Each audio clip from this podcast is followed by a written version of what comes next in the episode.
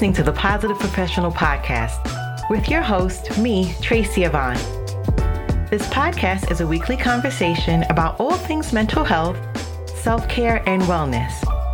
And there'll be sprinkles of positivity, mindfulness, and guided meditations.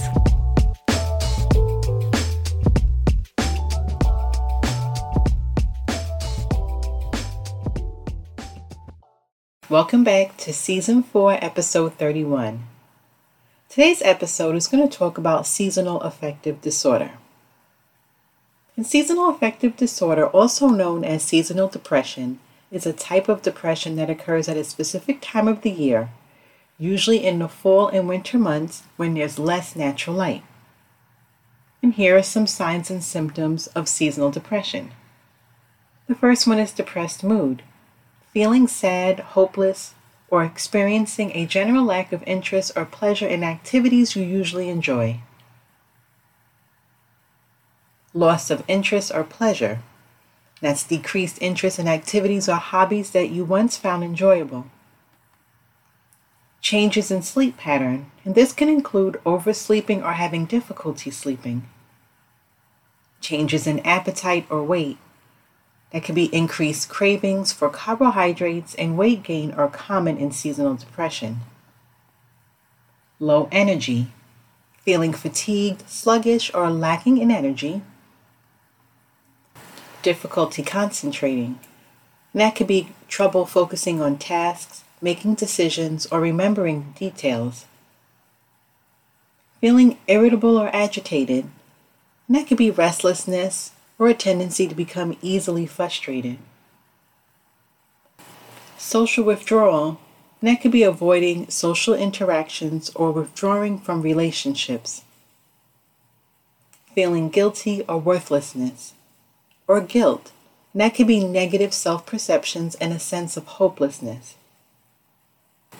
And there's also physical symptoms. That some people may experience symptoms such as headaches or body aches.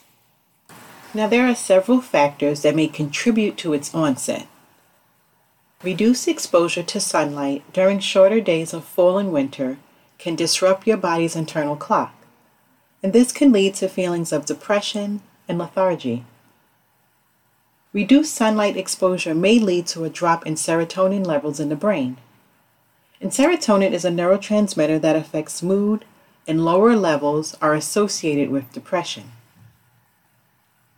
Reduced daylight can disrupt the balance of melatonin, a hormone that regulates sleep patterns and mood. Higher levels of melatonin, often associated with darker conditions, can lead to symptoms of depression.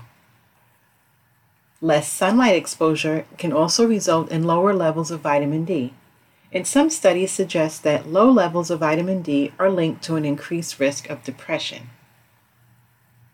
And there may be a genetic predisposition to developing seasonal affective disorder. And if you have a family history of depression or SAD, you may be more susceptible. Some hormonal changes associated with the changing seasons can affect mood. For example, the transition from summer to fall may involve hormonal shifts that contribute to SAD. Some individuals may associate certain seasons with negative experiences or memories, which can contribute to the development of SAD. And SAD is more common in regions with significant changes in daylight hours and less sunlight during the winter months. For example, it's more prevalent in northern latitudes. In the next segment, I'm going to share 10 ways to overcome seasonal depression.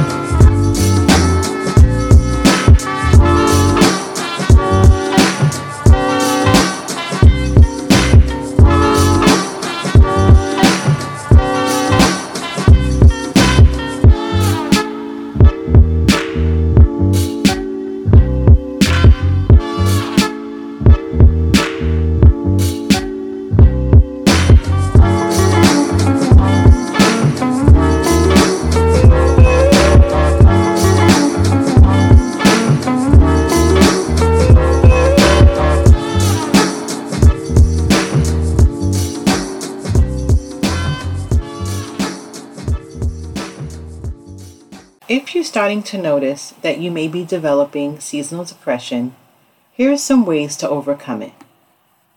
The first is light therapy. Light boxes emit bright lights that mimics natural sunlight, which can help alleviate symptoms.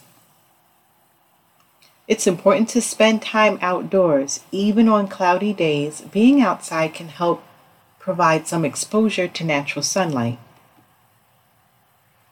Physical activity releases endorphins, which can improve mood and energy levels. Focus on nutritious whole foods and avoid excessive consumption of sugary or processed foods. Establishing and maintaining a regular daily schedule can provide structure and stability. Engage with friends, family, or support groups. Social connections are important for your mental health. And practice relaxation techniques. Techniques like deep breathing, meditation, and yoga can help manage stress. There's also therapy or counseling. And cognitive behavioral therapy and other forms of talk therapy can be very effective in treating seasonal affective disorder. And sometimes you may need medication, and that's where you would speak to your health provider about that. And lastly, what I'll share is to plan enjoyable activities. Engage in activities you find pleasure and fulfilling, even if you don't like it at first. So, if you know someone who's struggling with seasonal affective disorder, it's important to seek help from a healthcare professional.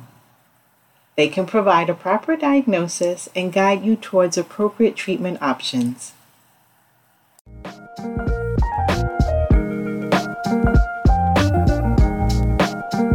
Thanks for listening and supporting this podcast. And make sure you're clicking the like and subscribe button. You can also follow me on Twitter and Instagram. Stay safe, be well, and don't forget to be the best version of you.